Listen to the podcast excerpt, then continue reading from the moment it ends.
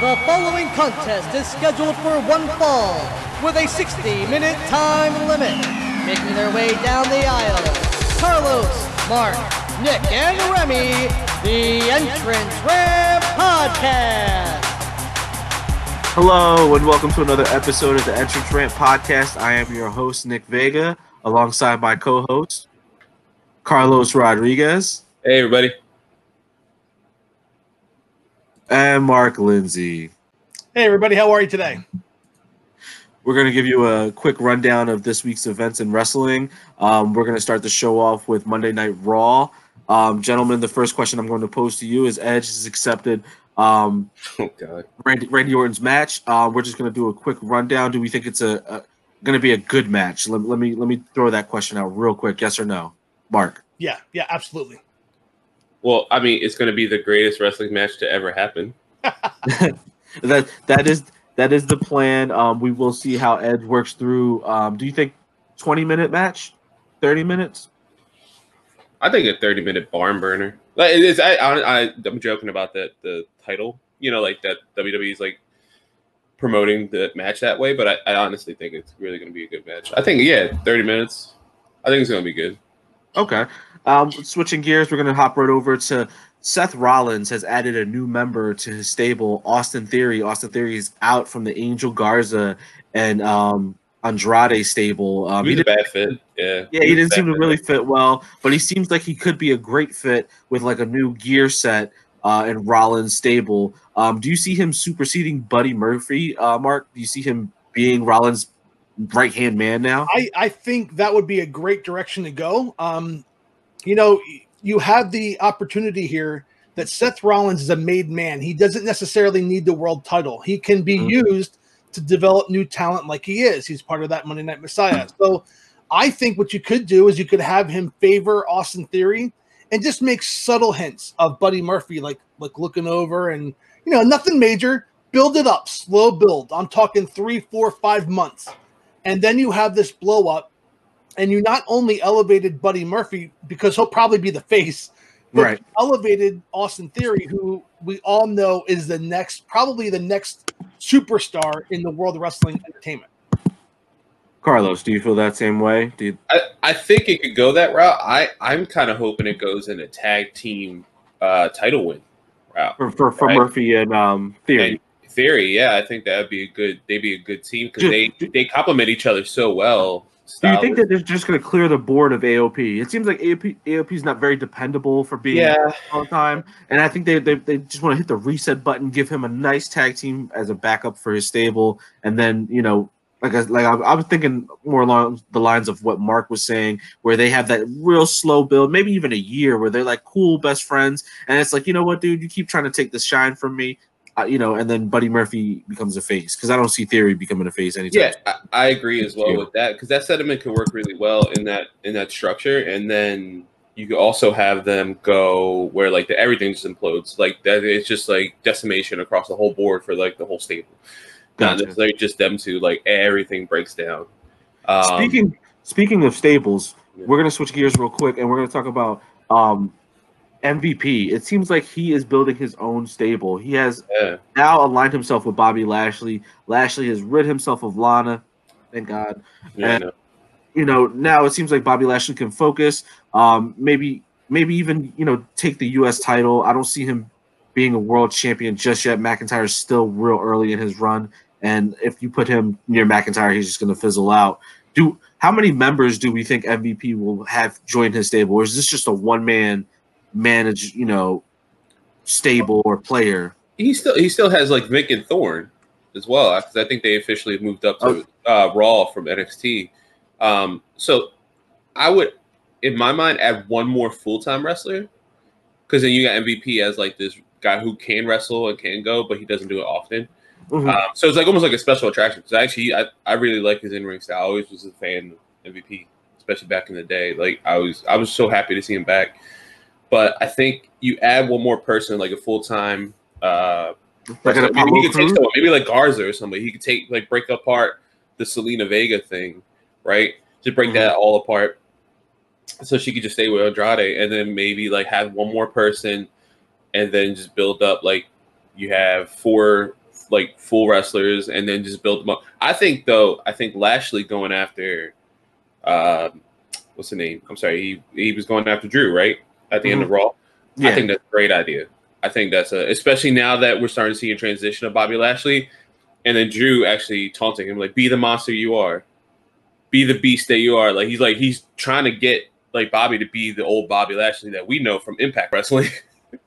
And they have a history there too. So why not, like, without mentioning it, just kind of like, we have a history. He was more badass back then. And now look, he's been married, he's had all this stuff. And now he's starting to see that competitive side of Bobby Lashley. I'm the wet noodle. I like to complain about everything. And I complain when Bobby Lashley isn't used properly, and I'm going to complain that Bobby Lashley is. I'm of the mindset right now that, yes, see what you can get out of this direction with Lashley and MVP together, but I also feel that so much has been done poorly that it's going to be almost insurmountable to come back from. So hopefully I'm proven wrong, but this is a good start, and it's a good storyline. It's a lot more interesting than Lashley and Lana. Well, yeah, definitely. I think MVP has the style and flair, and like, I don't want to bring race into it, but him being a black man with another black man, they can basically vibe off each other. It's not, it doesn't feel forced, you know. It's like how, remember how Bob Backlund was with Darren Young? Like, what the hell was that?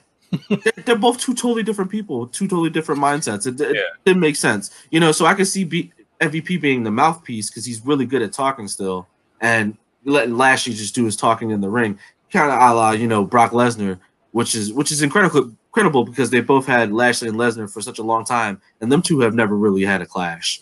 Yeah, and with just to touch on the MVP thing, like I see him in this new role because, you know, he's a producer and stuff.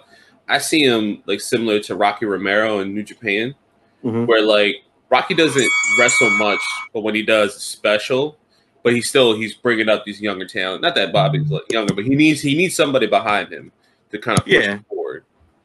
Yeah, I'm always in favor. Same thing with Seth Rollins. You know, he could be a special attraction. Doesn't have to wrestle, but once or twice a month. You know, doesn't have to work every week. So we're gonna switch up gears and we're gonna talk about NXT.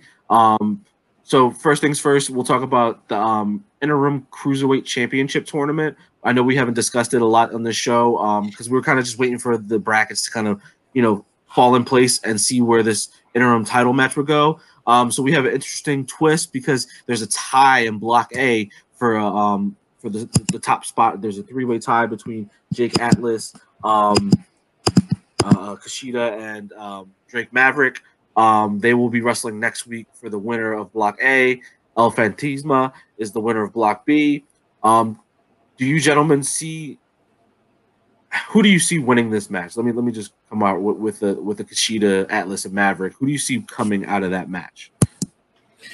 I'm going to go with my favorite wrestler, Kushida.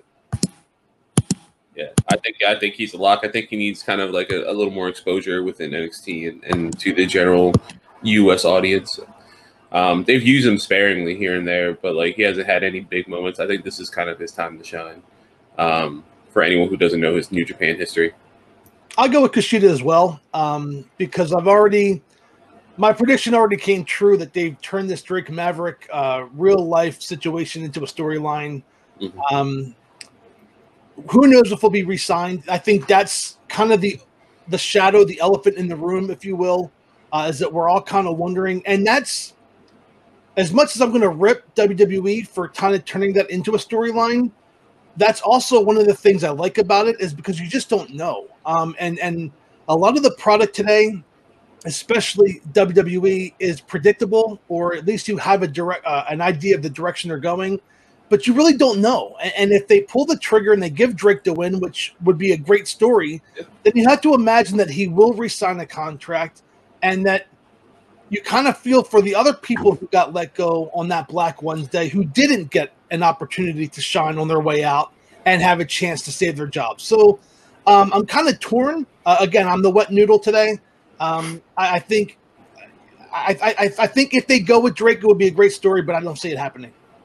Yeah, I think that's a good idea as well because it is kind of almost like a slap in the face, right? Like, and that's no disrespect to Drake or Spud, whatever you want to call him. Like, it's not like a disrespect to him. It's more like, how come Lio Rush didn't get a shot, right? Like Lio Rush, literally, that when that bracket was announced, I believe it was like that Tuesday, right? It was like that Monday or Tuesday announced the interim title tournament. He's like, hey, man, like he went on Twitter and just legit was like, hey, why am I not on this? Like, and then 2 days later, he got fired through text, and he had to text them too. By the way, he had to text WWE, be like, hey man, am I like being let go? He's like, yeah, you are. We didn't get to call you yet. Like, what the hell do you mean? Like I should have to text my job to know if I got a job or not. Yeah, I mean, WWE is very ruthless, and you know it is a business, so I understand it, but at the same point in time, yeah, and I don't handle situations very well. And with me saying Kushida, I think that seems the most likely case, but they have been billing Atlas. I mean, I don't think Atlas is the young up and comer. Yeah, I don't think anyone would look bad in a win, like users don't look bad. That, like Mark said, that's the good thing about this whole situation is that there's such an in-depth storyline for all three of these men because, you know, the Kushida's well-versed, Atlas is the up-and-comer, and Maverick is fighting for his job. All stories are good, and it's going to lead to a great match, whoever wins against Phantasma. Because what we have to do, too, is we have to watch Pro Wrestling Tee's website because Drake Maverick has his Rockstar Spud store open right now. If that closes... Like this week, we know he resigned. Like, well, that's actually not true too, because Tommaso Ciampa actually I think still sells some stuff, and so does Owens. I don't know how, but they still do. When it comes to Maverick, I mean, you know, we'll see what direction WWE takes him in. But at least he got a chance to shine on his way out if he is ultimately let go. Yeah, he didn't have much matches when he signed with WWE. He was just a backstage character. I was like, oh, okay. We're going to go ahead and switch gears. It seems like Johnny Gargano and Keith Lee are, on a collision course because they've pretty much gotten involved with Mia Yim and Candice LeRae, their whole situation. Keith Lee came in for the save. Do we see Gargano taking the strap off of Lee? It seems like Lee's reign has been disappointing. Could it be because of the fans? Could it be just like he's not having great matches? Mark? I think it's a combination of both. The fans definitely were part of his entrance, and he's definitely somebody who did well in front of the fan. He's not, and it's not like he's doing bad. He's not doing bad. No, not at all. A little bit of, I think I expected more from his title, North American title run. And, it's not late. It's not too late that they can't change it.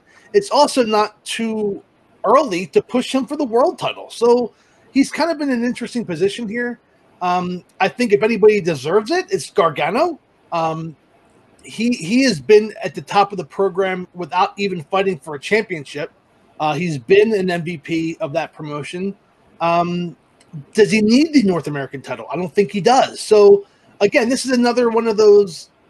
I'll be surprised with whatever they do, and I'm okay with that. But yeah. To your point, Nick, it has been a little bit disappointing. So, quick question, because I know the timer is about to go off as I say it. I just wanted to get this out because we spent a little more time than I was expecting on the Cruiserweight tournament. Sorry.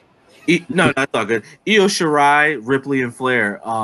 Do we see Charlotte Flair dropping the title, Carlos? Do we see her going to Raw because of the Becky Lynch situation? And yeah, we were talking about this off air. I think this is the cleanest way to do it. And even Mark mentioned it last week. I'm like, when we were kind of speculating that this might happen and this will go this route. I think either Io or Ripley are going to pin each other. Charlotte doesn't look bad. She's not champion, but she doesn't look bad. And she goes back to Raw to her and Asuka can start their feud again. I mean, and she just had the match with Bayley too. So yeah. We'll talk more about that because I'm sure you'll bring it up. And real quick, I like that what Carlos just said, but I think Flair needs to take the pin because I think that's how you elevate the talent. I think you get Ripley to pin Flair, and then you go. I also think that is very fair as well. I think that needs to happen. I just worry with. I don't even think it's like Charlotte pushing for her booking. I just think that's just how she happens to be booked a lot of times. Is that? Oh yeah, for sure. I would be surprised if like WWE itself is like, nah, she can't take the pin. Io could take the pin, but she can't. I guarantee you her dad told her, it doesn't matter how many times you win the belt. It matters that you win it. because she doesn't care if she drops the belt. She'll be 11-time champion or 12-time champion, you know, whatever. So she's cool. I'm sure she doesn't give a crap about being booked as a champ. Yeah. Real quick, yes or no? Are we excited for Dream and Cole 2, or is that just got to run its course so we can go on to the next thing? I mean, I'm excited. I don't see him winning. Still, like I again, if there was fans, Dream wins, it would be awesome. And also, I mean, we haven't heard anything about his recent run-ins with some weird social media stuff. That could be a good thing. So that could be a good thing. Yeah, that could be an indicator that maybe like everything's cool and like. It could happen, but I kind of like this, like Keith Lee dropping the title Gargano and then Keith Lee winning, because that imagine fans seeing Keith Lee win the NXT Championship and dethrone. Fans have to be there though. Fans have to be there. That's true. No way he wins that over Cole. Cole could hold that for another whole year. Got that Rona title. So I'll go ahead and I'll toss it over to Carlos for our rundown on this week's SmackDown.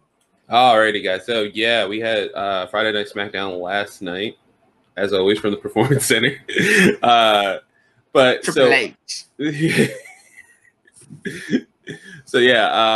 would say the biggest story is we have the semifinal set for the IC title now. The last of the first-round matches were completed. We had Shinsuke and AJ put in a barn burner. Of course they would.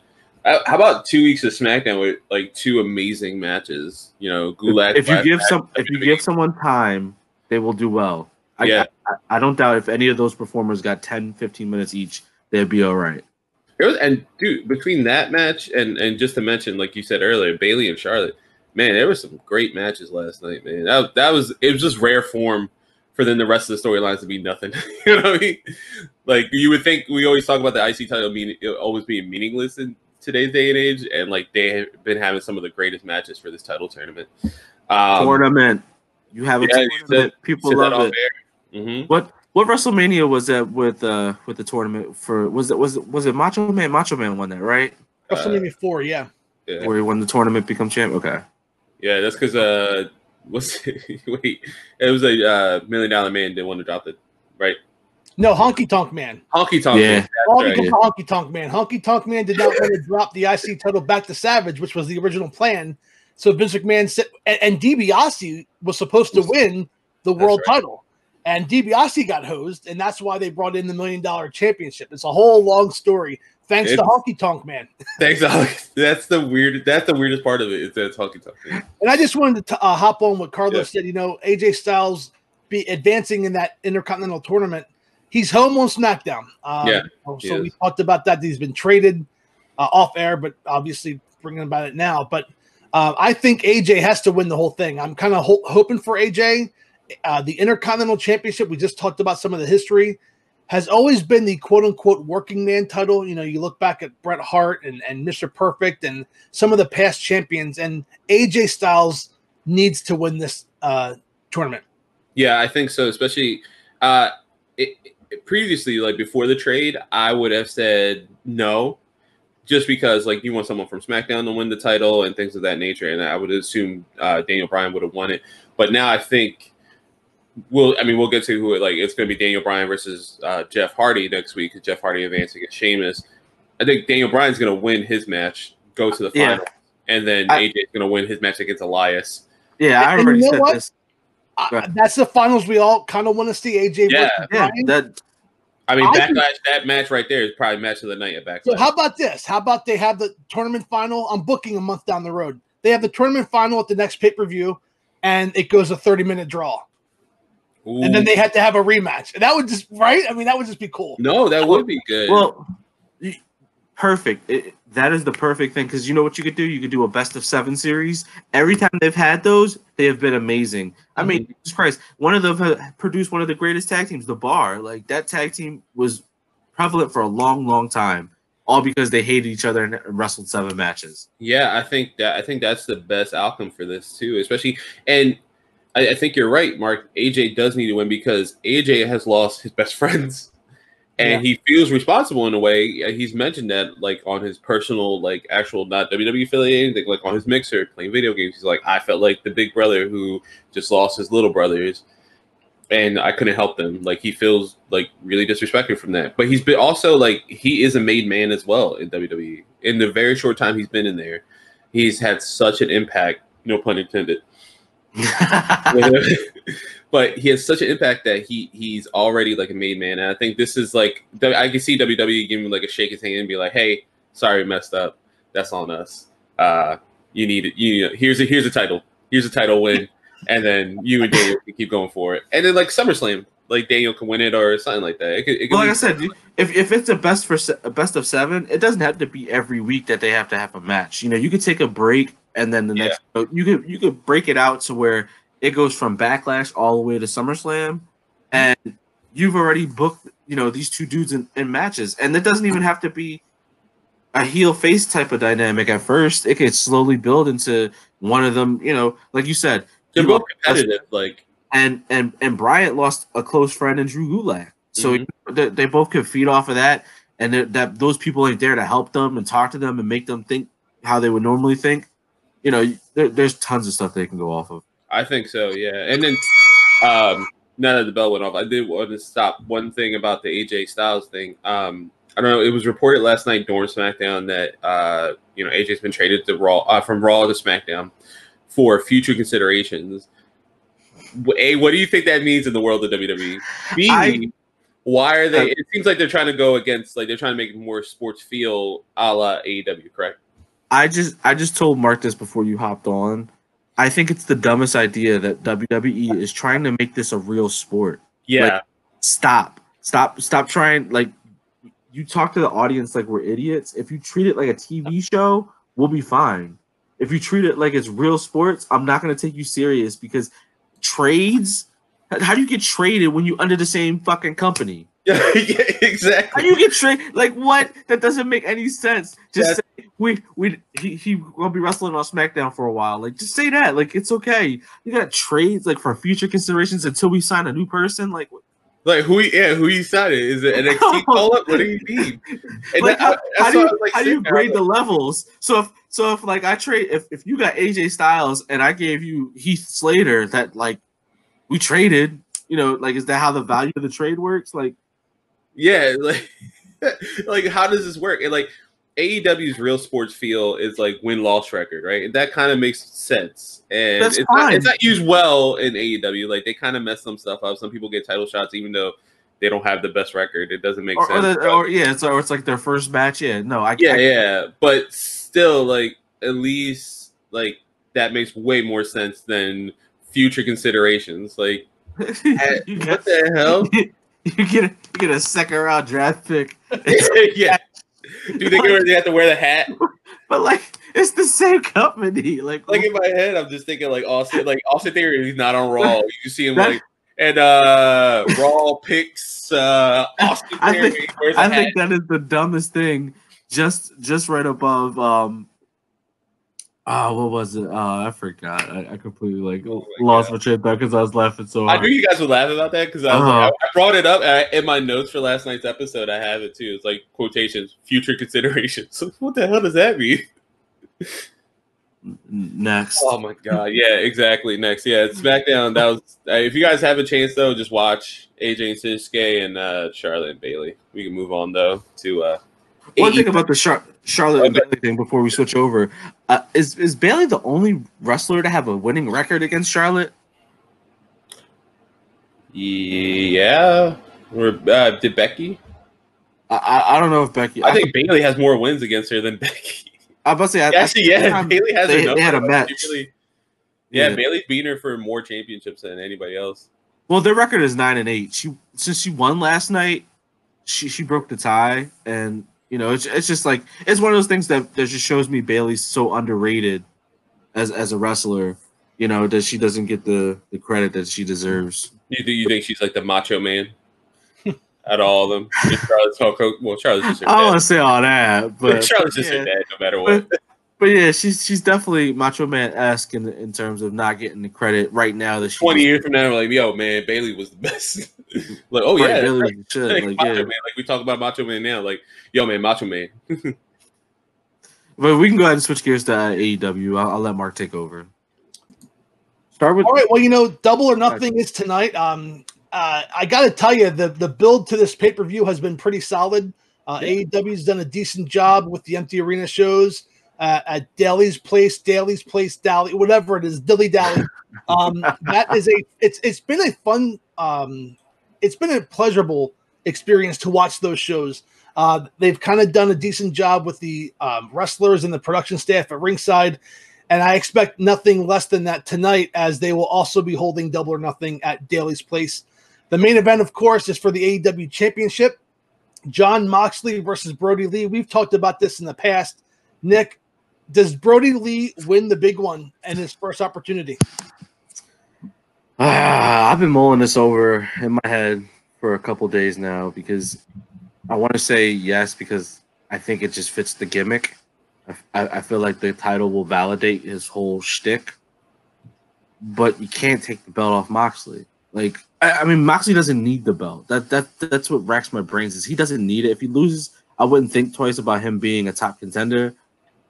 But there's got to be like some shenanigans. I'm gonna say no. I don't think they pull the trigger, but I wouldn't be surprised if Brody Lee did win. But I'll go with Moxley. That'll be my prediction. Carlos. All right, I'm going to go with Moxley. I don't think that Brody Lee is ready for a championship win. I think it was really early on. I think that was why when it initially happened, I was like shocked. I was like, ooh, I thought this is too early. I think it's eventually going to happen. I think he has all the makings of a world championship, and it shows now, especially coming back into like being this exalted one, actually having a great persona on the mic. Which is something that was never able to be shown in WWE. Like, I think he is all around like a world-class talent, and it shows finally in AEW. And I think eventually down the line, he'll be world champion. I don't see him being it right now. Now, whoever wins this like casino ladder thing that we'll talk about later, I think they have a good chance. My prediction might be that.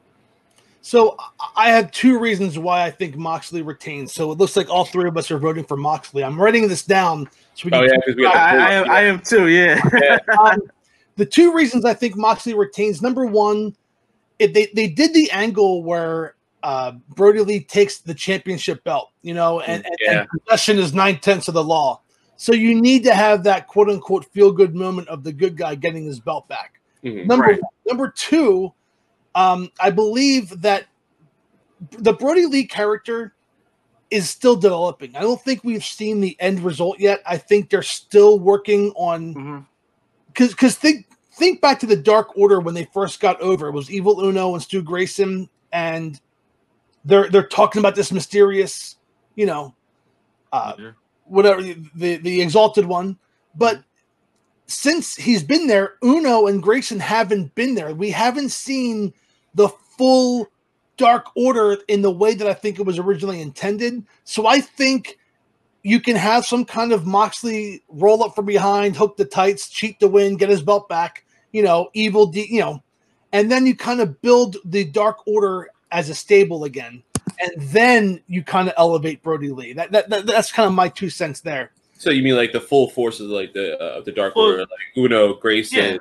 Yeah, right now because of COVID, it's kind of a watered down Dark Order. Yeah. But I think once they're full power, I could see him getting the title. Yeah, because all he has right now is that guy 10, right? Right. I don't think he has anybody else. So I don't have a broken arm after this past Wednesday. So so yeah, I could definitely see Mox, you know, because he only has to jump one obstacle to get through Brody Lee, won this match. I now that you mention it, Mark, I didn't even think about Uno and Grayson because I haven't seen them in so long, but they're obviously a major component because, you know, that at that point it's 4-on-1 or however many minions they have. So perfect, right? Well, we're going to move on to the TNT Championship Tournament Final. Nick loves tournaments, as we spoke about earlier. The finals between Cody and Lance Archer. Of course, this past week we had a great segment between the managers for both, Jake the Snake and Arn Anderson. And I tell you what, you called it. Like it was so good. Yeah, they still got it. Like I believed that for a second. These two old men were going to beat the shit out of And I wanted to see it. I was a little kid again. I was like, beat his ass, Jake. Yeah. They Jake ain't taking no bumps. That's something that AEW is doing really good, is that they're utilizing the managers. That's not a curse word in AEW, which is really refreshing to see. I personally think that either way, AEW wins.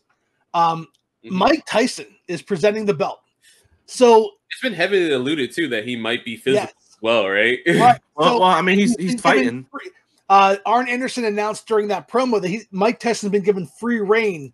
So you could pull the trigger. You could have Cody win and maybe some kind of altercation at the end with Lance and Mike Tyson. Because I had to pick one, I'm going to say Cody. But either way, I'm surprised, and they can go any direction, and it would be great. Yeah, I think I'm gonna go with you, Mark. I think Cody wins this. I think it's about time Cody wins. I wasn't super convinced earlier in the week, and watching Wednesday's Dynamite, and also watching other people online that I follow in on wrestling YouTube, and they all kind of agree. They kind of sold me on Cody actually winning and winning the big one. I think it's about time he wins a big thing, and I don't think the TNT title is a afterthought for AEW. I think it's going to be a prominent title that we'll see defended. And I think Cody's a great first champion, a la Jericho to the AEW World Championship. I'm torn because as much as you say AEW wins, I think they lose. I'll be a pessimist on this a little bit because if Cody loses, he can't win the big one. If Archer loses, I think he loses some of that polish of him being a monster, unless like you guys were talking about earlier, Mike Tyson has free reign and pops him in the mouth. Then, most people are like, listen, you get popped in the mouth by Mike Tyson. I understand why you lost the match. Yeah, the other thing, too, to think about, Jake has always had to try to rein in Lance, right? Because he's a monster, right? Lance has always tried to jump ahead, and he's like, nah, we wait. We do all this stuff, and he has reign on him. If something happens to Jake or something like that and he cannot control the monster, that's an easy storyline way for I'd die if Mike Tyson popped Jake the Snake in the mouth. I would piss myself. I'm telling you right now. I'll crack up. So what's your prediction, Nick? Who do you think's going to win? I'll go with Cody. He needs to win this. I'm going to change my prediction, and I'm sorry. I'm not going to give a reason why yet. I'm going to go with Lance on this one. Okay. And I'm going to tell you guys why when we get later on. Okay. So we have 2 Cody and 1 Lance. Yeah. We're going to move on. I'm excited. I don't know why I'm excited. You son of a bitch. It was announced last week that there's going to be a Stadium Stampede match with Matt Hardy and the Elite taking on the Inner Circle. Yeah, I know you're repping. I'm going to give my thoughts real quick. I think this is going to be AEW's response to Money in the Bank, where they're going to be brawling all over the stadium in Jacksonville. And I'm okay with this match being pre-recorded. I'm okay with it being edited because I think we're going to see a lot more of what we saw 2 weeks ago with that street fight. I think you have to have the Inner Circle win to continue the feud. They're still leading to Blood and Guts. We don't know when that is, but they're still building up to that. So I think you have to have the Inner Circle go over. And just a side question, you guys don't have to answer this. With 5-on-5, are they going to have 5 different referees to count a possible pinfall? Yeah, it's just interesting because I don't know. Well, we already know it's been recorded. I don't know if it was Thursday or yesterday. And I don't know if you guys seen the aerial shots of the. No, I didn't see that. I know they're available, but I want to watch it. I want to see it without. The only reason I wanted to look it up was because on Wednesday's Dynamite, I don't know if you guys noticed, the end zone said the Elite. Yes. I was like, oh, I need to see aerial shots. So at once, and they announced that the ring was going to be on the 50-yard line. So it is. It does look cool. It looks a little hokey just because it's still set up for football, but at the same time, it makes sense in the Stadium Stampede match. And there's a big AEW logo too, so it's pretty cool. So if you can kind of mind's eye imagine it, I think it'll look better when we first actually see it. It's revealed, not these aerial shots from some dude's drone, but I think. Yeah, I want to know the rules specifically. Like, I know that they said there was some stuff they mentioned on Dynamite with rule set, but like, does the pinfall have to happen in the ring? Is that why the ring's set up? If so, then like, I feel like we're gonna have different angles, different things like that, and I think it's gonna be fun. I think this is gonna be the match of the night. I wouldn't be surprised if this actually is the last match to go on. I think that's a perfect idea to end the pay-per-view that way. But I think if you go in, I think that 5 referee thing might make sense, because if it should happen anywhere, right? It'd be weird for it to be like, no, you have to pin the dude in the center of the ring. Like, do we though? So who do you think's gonna win? Oh yeah, I think the Elite need to win. I think they need to win. It was nice seeing the Young Bucks and even though Matt's injured now, Young Bucks and Paige come back, especially Paige, and after his BTE segment. So I think if you watch BTE, you see Paige's segment at the end of the episode and how he kind of has his like heart-to-heart moment with he's like talking about alcohol, but he's not. He's really talking about like he feels like less than anything, or surrounded by all these like his friends and all this stuff, and that this title should mean something and it should win and it should be enough, but it's not enough. And maybe like I'm gonna get effed anyway, so I might as well just roll with the punches. So I was like, that whole little soliloquy that he had on BT, I think, kind of solidified the Elite winning for me. So it was you picked the Inner Circle, right, Mark? Yep. And you picked the Elite, so I'm the tiebreaker. Okay. Pressure. On a scale of 1 to wedgie, how tight do you think Vince McMahon is that he didn't think of this idea first? Oh man. He had all the football stadiums that he could have possibly done this at, and I don't know, Raymond James Stadium at WrestleMania. Yeah, yeah, I know, right? Not the same though. I'm pretty sure this is on the grass, right?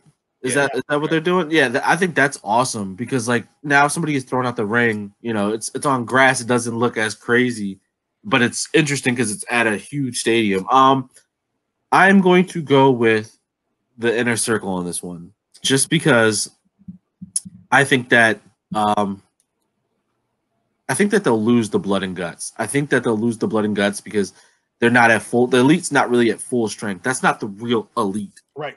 And then, like, you have tension still with Paige and the Young Bucks. We don't know how that's going to pan out. We haven't seen them on camera in so long. Maybe he says something to him. Maybe he's kind of drunk, you know?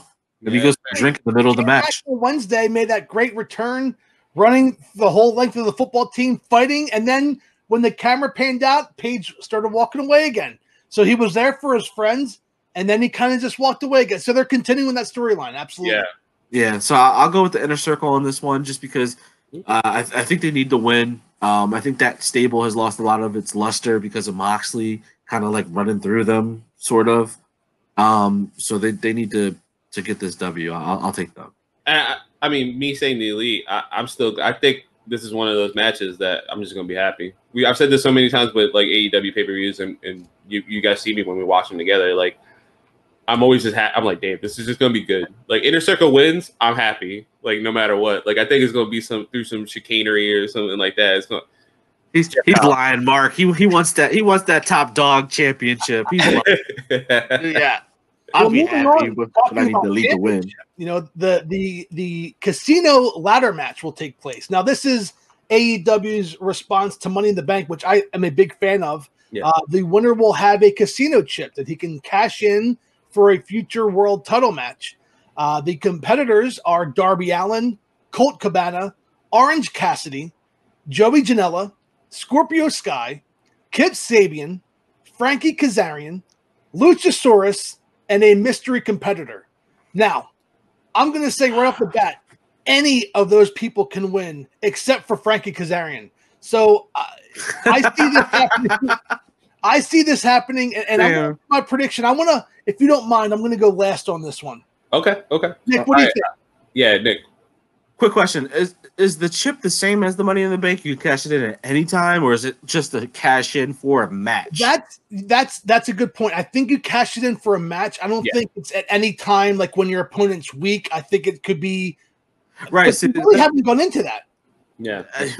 That's important for me because it changes the dynamic. I think if the dynamic is you can win at any time, any place, a heel should win this tournament first for the first go around because that's a heel thing to do is to win this and then be a sneak.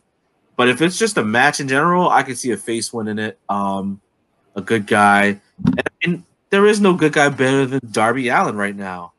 I think he is the safest bet. I'll say Darby Allin just because it's the most logical one. I can't think of anybody else really winning it without some form of I don't know. Are you kind of in your head too? Also seeing like a Moxley Darby Allin feud? Is that why? Maybe, but I also could see it's for the AEW title, right? Or is it just any? Okay. Because I was gonna say if it's for any title, I could see him cashing it in for the TNT title against Cody because they still have a ongoing feud for the longest. And he still wants to prove himself in that. But, yeah, I'll say Darby Allin. I was going to say Rey Fénix before he got injured because that guy can have an amazing match with, him and Cassidy, man. That was another one of those matches of the week, man. Like, that dude is... go back and watch that. That was amazing. Cassidy puts on bangers, dude. I'll go with... unless the surprise entrant is someone, of legend status. Sting. It's Sting. You just ruined Mark's moment. Damn it! Nope, not yet. I think I have an idea. I'm gonna. I'll stop talking now, because I'm intrigued of what Mark's gonna say. So I really am. That's why I'm just gonna make my prediction real quick. And who I think is going to be one of the rising stars of AEW and kind of a breakout talent. I think it's going to be Scorpio Sky. I think he is. I thought you were gonna say Luchasaurus. I think it's a little early. And way early with a TNT title. Yeah, way too early. I think we have something special with Scorpio Sky. He had that a couple weeks ago on Dynamite. They had that kind of 2 weeks in a row. Hey, this is my life. This is why I'm where I'm at now because of SCU and things like that. And I think that dude's just natural talent. He had that match with Jericho too when he was world champ. I think that's someone we have to look out for. And I think Scorpio Sky is going to win this. Prior to about 3 minutes ago, when I had this revelation in my head, I was going to go with either Darby Allin or Scorpio Sky as my pick to win this match. However, during our conversation and prediction, something came to me. This match will be placed after the TNT Championship match, which Lance Archer will win. Your mystery competitor will be one Cody Rhodes. And Cody Rhodes will win the match and get a future AEW World Title match. Book it. Oh man, okay, I like that. See, I thought you were gonna go with. He's gonna come down to the ring. His promos this entire time for the TNT Championship have been spot on, from a face, but a serious face. He has been saying, "I need this title. I need this title. I cannot challenge for the world title. I need to win this. It's gonna cement my legacy in AEW." He loses. He loses to Lance. Mm-hmm. So then he just goes batshit crazy, obsessed with having to win a championship. And I would even go one step further. I would even have a mystery competitor come to the ring and have Cody take him out to interject himself in the match. Now, that's a very heelish thing to do. Super heelish. It's a super heelish thing to do. So there's that. Large shadow looming. That would be so fun to watch. I was with you until you said ambush the guy. You do that, you kill any doubt. You kill any doubt that he's a face, and you lose your biggest baby face. Because you build somebody up. I won't edit that out, but I'll agree with that. No. Ambush anybody. Who would it be though? I mean, if it's a heel, I guess I could kind of understand it. Maybe is MJF in the No, well, he's not in the. He has a match with Jungle Boy. Right. So I mean, he's not in it. Yeah. It'd be different if it was him. Then I think everybody'd be happy. Then be whatever. MJF is not deserving of this spot. I'm taking it from him. But if this goes the way Mark is saying though, it is believable because if you watch his ROH run and you watch his New Japan run. Dude, that was peak heel. Cody was one of the best heels in both companies, and it's because of that obsessive nature he has for wanting a title and things like that. Like, he wanted that ROH title. He got it. He wanted, you know, the U.S. title. He got it. He wanted the New Japan title, the IWGP title. Did not get it because Kenny's that good. And but that kind of like that was the thing that swayed him back. He turned the whole Bullet Club on its head. Like, don't forget, Cody's the one who did that. So Cody is willing to do whatever it takes. And he's always been the more natural heel out of him and his brother. Like, his brother's weird, but he turns people on, like, on their on? Head. Like, yeah. Hey, man, you never know, man. Yeah. But, yeah, like, Cody's always the one who's been obsessed. He's always been the one who's been crazy, like, about titles and stuff like that. So I would not be – that's a great call. And, yeah, he's the biggest babyface, but you just build somebody else up. You have Darby Allin. Moxley is the world champion, and he's a face. Like, he has that Stone Cold persona about him. Why not? Yeah, that's great. I'm still gonna stay with Scorpio Sky, but man, that's a great idea.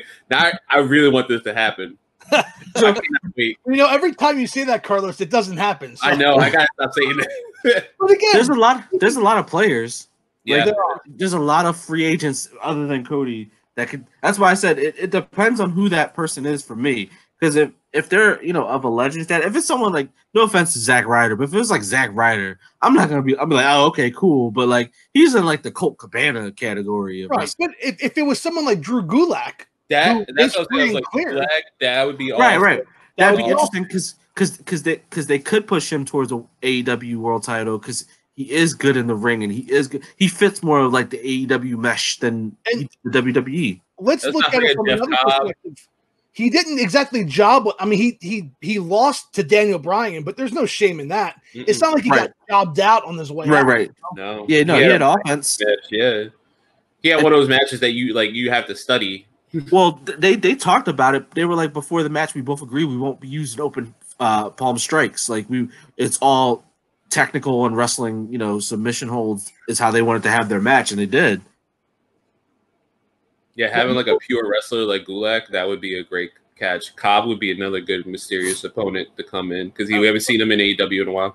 And those rumors about Brian Cage signing. I mean, Brian Cage. Yeah, if he was in it, I would peg him because he's such a powerhouse that I could see him ripping. See, I also don't know how the like. I'm assuming it's just like Money in the Bank where everybody just comes to the ring and fights for the ladder. And there's no, like, you know, time. Well, the rules are every 90 seconds. It starts with two men, and then every 90 seconds. Okay, so yeah. Comes in. So this match could be over before all the competitors are even in the ring. And let's not forget the inverse of Mark's prediction, too. Cody, like, Lance Archer could be the one who loses, comes in and beats everyone, has the chip, and he goes after Moxley because they have that history. They have that history in New Japan. Like, for the IWGP US title, like, why not? Right. That could work as well. That's a great point. It sounds beautiful. If that happens, all I want to see is Marco stunt on his way to the ring, and then Jake puts him in the DDT and drops him, and then Marco stunt is like the Hans Mole Man of AEW. And just so we can say it on this show, I know we have to move on with the time. Mm-hmm. If it is Sting, I will be screaming at home. Okay?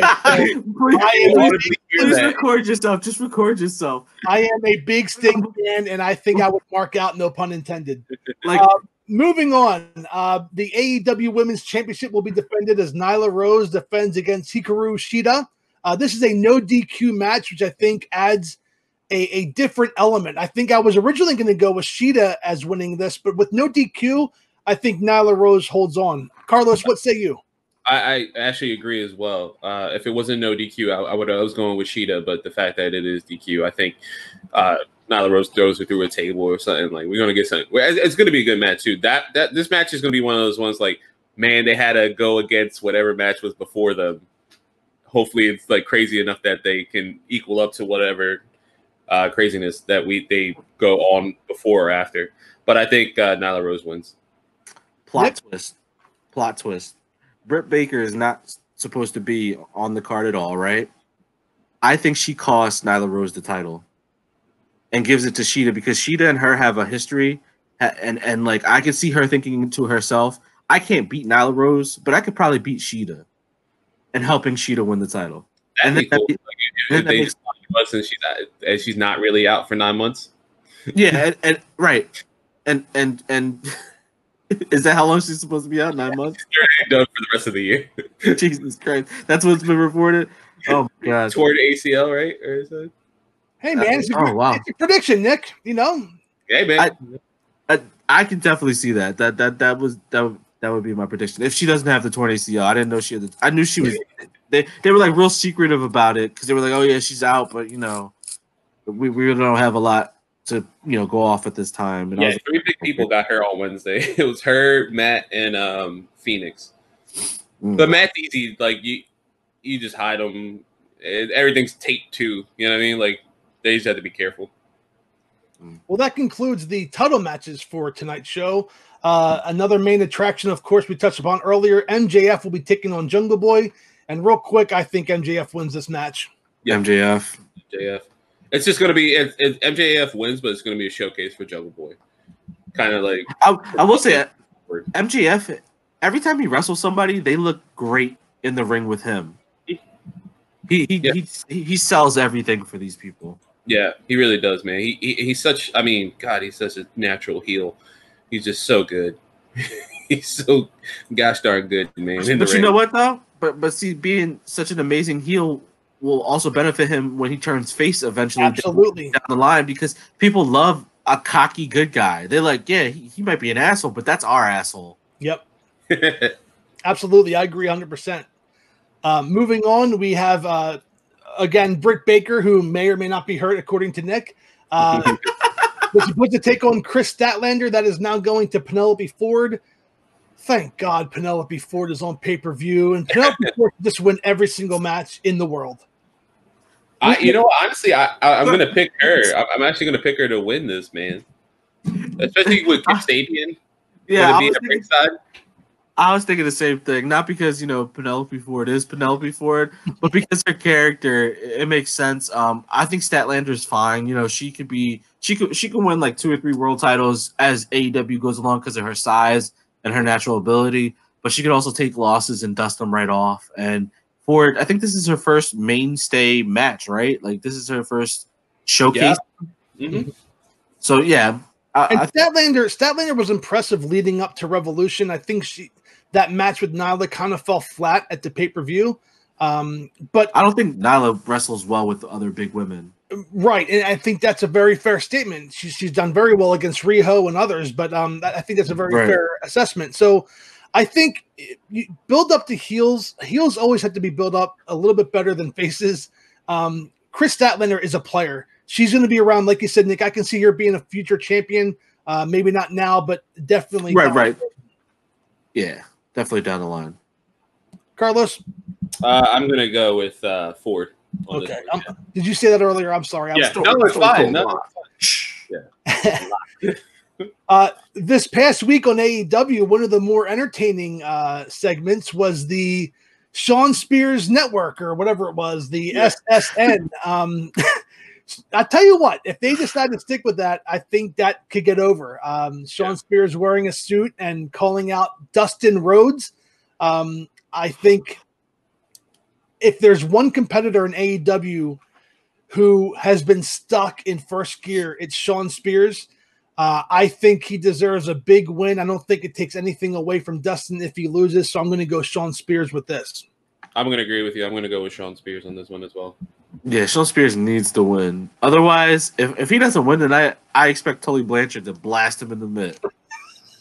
Yeah. Well, wouldn't that be a twist, a turn? Tully Blanchard is siding with the Rhodes. Yeah.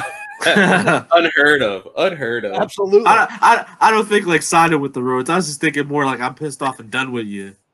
Yeah, you gotta stop losing, kid. I'm gonna go get my daughter so she can go beat up Nyla Rose and the rest of these people.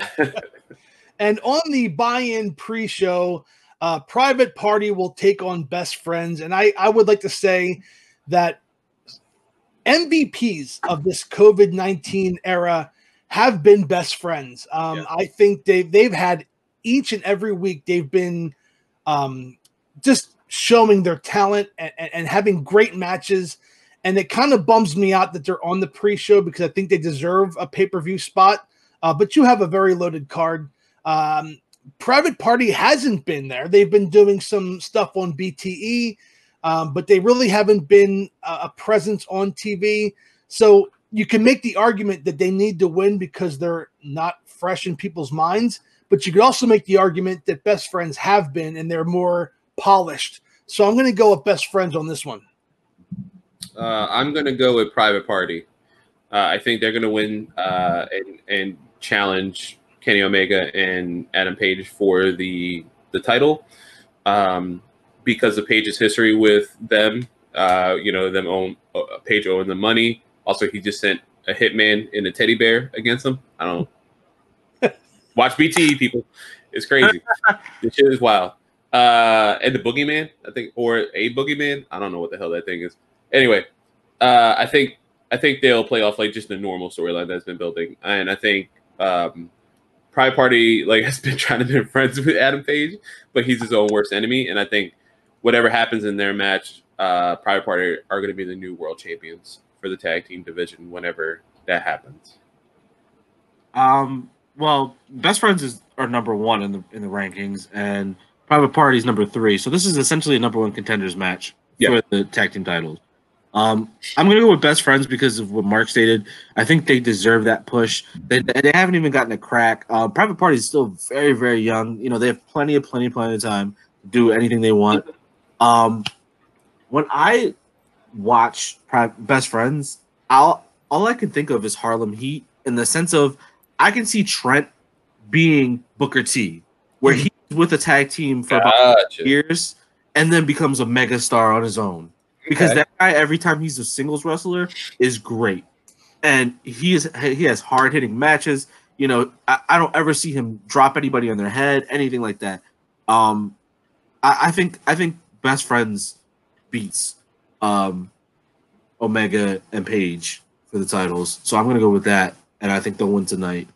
But, yeah, I think Trent is my breakout star for years down the line, like 2 years down the line.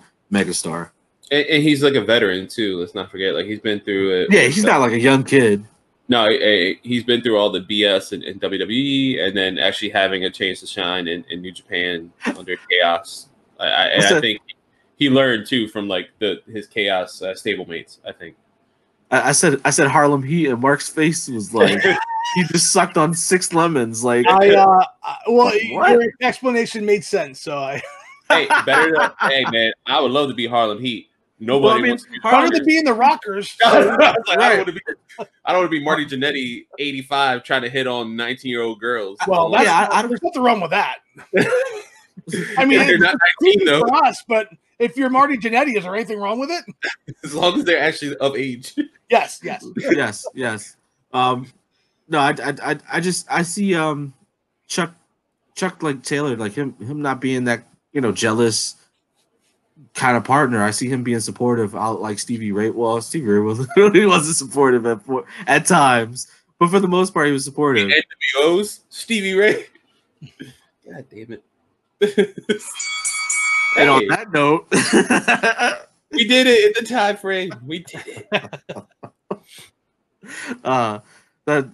So I guess we'll just have some closing thoughts before we wrap this all up. I guess my closing thoughts for this week in wrestling is pretty much I just got finished watching The Dark Side of the Ring. It gives us a great in-depth look at how the wrestling business acts behind the scenes and how important it is, in front of the camera as well, because those things affect these people. They're human beings. So I guess my takeaway and my closing thought is always mental health. Make sure that everybody that watches the show – everybody in general, just make sure your mental health is well. You talk to people, you keep people informed, and you're not sitting in the dark, because a lot of these wrestlers were sitting in the dark and doing things in the dark that just weren't good. I just want to mention I know we talked about it off air, and in the wrestling world I also kind of banded together, but Sunday Shad Gaspar, he unfortunately he passed away. His body was found Wednesday. He was called in the Riptide, and as they were saving him, he pushed them away from him to go get his son. a lot of people have been throwing around like Nikki died a hero's death, and as a father too, I agree. Right now, just talking about it, I'm just getting goosebumps. It's I was always a fan of Crime Time, but to hear all these amazing stories about how just well respected he was, and how nice he was, and that video kept surfacing around when Kofi won the title last year, and Shad and MVP crying because they knew how important it was, and it just seemed like he was such a great family man. I've never heard anything bad about him. If you're a nerd like me too, like he did all the physical body work pretty much for God of War, the most recent one. He was basically Kratos, other than like the acting scenes. That was Christopher Judge. So I just want to send my condolences out to his wife and family. And there's Pro Wrestling Tees, and I think Collar and Elbow both have commemorative shirts for him. The proceeds, I believe, go to his family. So if you want to support them, there's some really good shirts. And rest in peace, Chad. Well, you know, Nick talking about mental health and Carlos talking about Shad, I can't end the show crying. So what I'm going to do, a Entrance Ramp exclusive, is I'm going to take Nick's advice from earlier in the show. And I guarantee you all 100 of you that watch this show, if Sting debuts tonight on AEW, I will videotape my reaction and post it on the channel, because I am really the fact that tonight's pay-per-view, I'm really excited about it to see it. I wish I was with you guys to watch it. You know, the governor still hasn't. Yeah. But the fact is that I'm really excited to watch this show tonight, and I'm happy with the direction that AEW is going in. And if they get someone like Sting, I will absolutely freak the hell out. Dude, I tell you that actually, if that were to happen, like that actually would be like a good thing for how crazy and weird this week was. And like we both mentioned, like we both kind of mentioned sad things, like that Dark Side of the Ring. Like I still have to watch. I should do that. I should do that this episode, like watch an episode and every week give you like my impressions, because I'm like I haven't watched an episode at all. But to end cap with Owen Hart and his demise and Chad's stuff, yeah, that'd be a cool little like awesome thing to just see, like Sting just show up, because I think everyone would just it would be like a good feel good moment for all of us. I mean, it's set up perfectly. I mean, this is total armchair booking, but like it's set up perfectly with him being the last entrant. That like. You don't even need fans. You could probably hear the fans all around the city screaming. You just hear the collective world. You probably hear the back. Everyone in the back just freaking out because they probably never thought this would happen. But yeah. I mean, it just all makes sense. Sting on TNT is just – it makes sense. It makes sense. And look at Shivani. You know, TNT was the ones who kind of asked Shivani to be a play-by-play guy. AEW, I think, was kind of going to go with the JR and Excalibur, and Tony Schiavone was going to be there, like kind of like their backstage person. Yeah. But TNT asked that Schiavone be part of it because of his history with TNT. So, absolutely, you know, Sting coming home would be pretty fun to watch. And you know, if it doesn't happen, oh well, I don't have to embarrass myself. But you guys chose more serious closing thoughts. I had to lighten it up a little bit. So for Carlos, definitely. Nick, I am Mark. I hope everybody enjoys tonight's Double or Nothing from AEW, and we will see you all next week on the Entrance Ramp. Goodbye, everybody. Bye, everybody. Night. Thank you for listening to the Entrance Ramp Podcast. Please like us on Facebook at the Entrance Ramp Podcast. Follow us on Twitter at The Entrance Ramp Pod, and subscribe to us on YouTube by searching for The Entrance Ramp Podcast. We'll see you next time.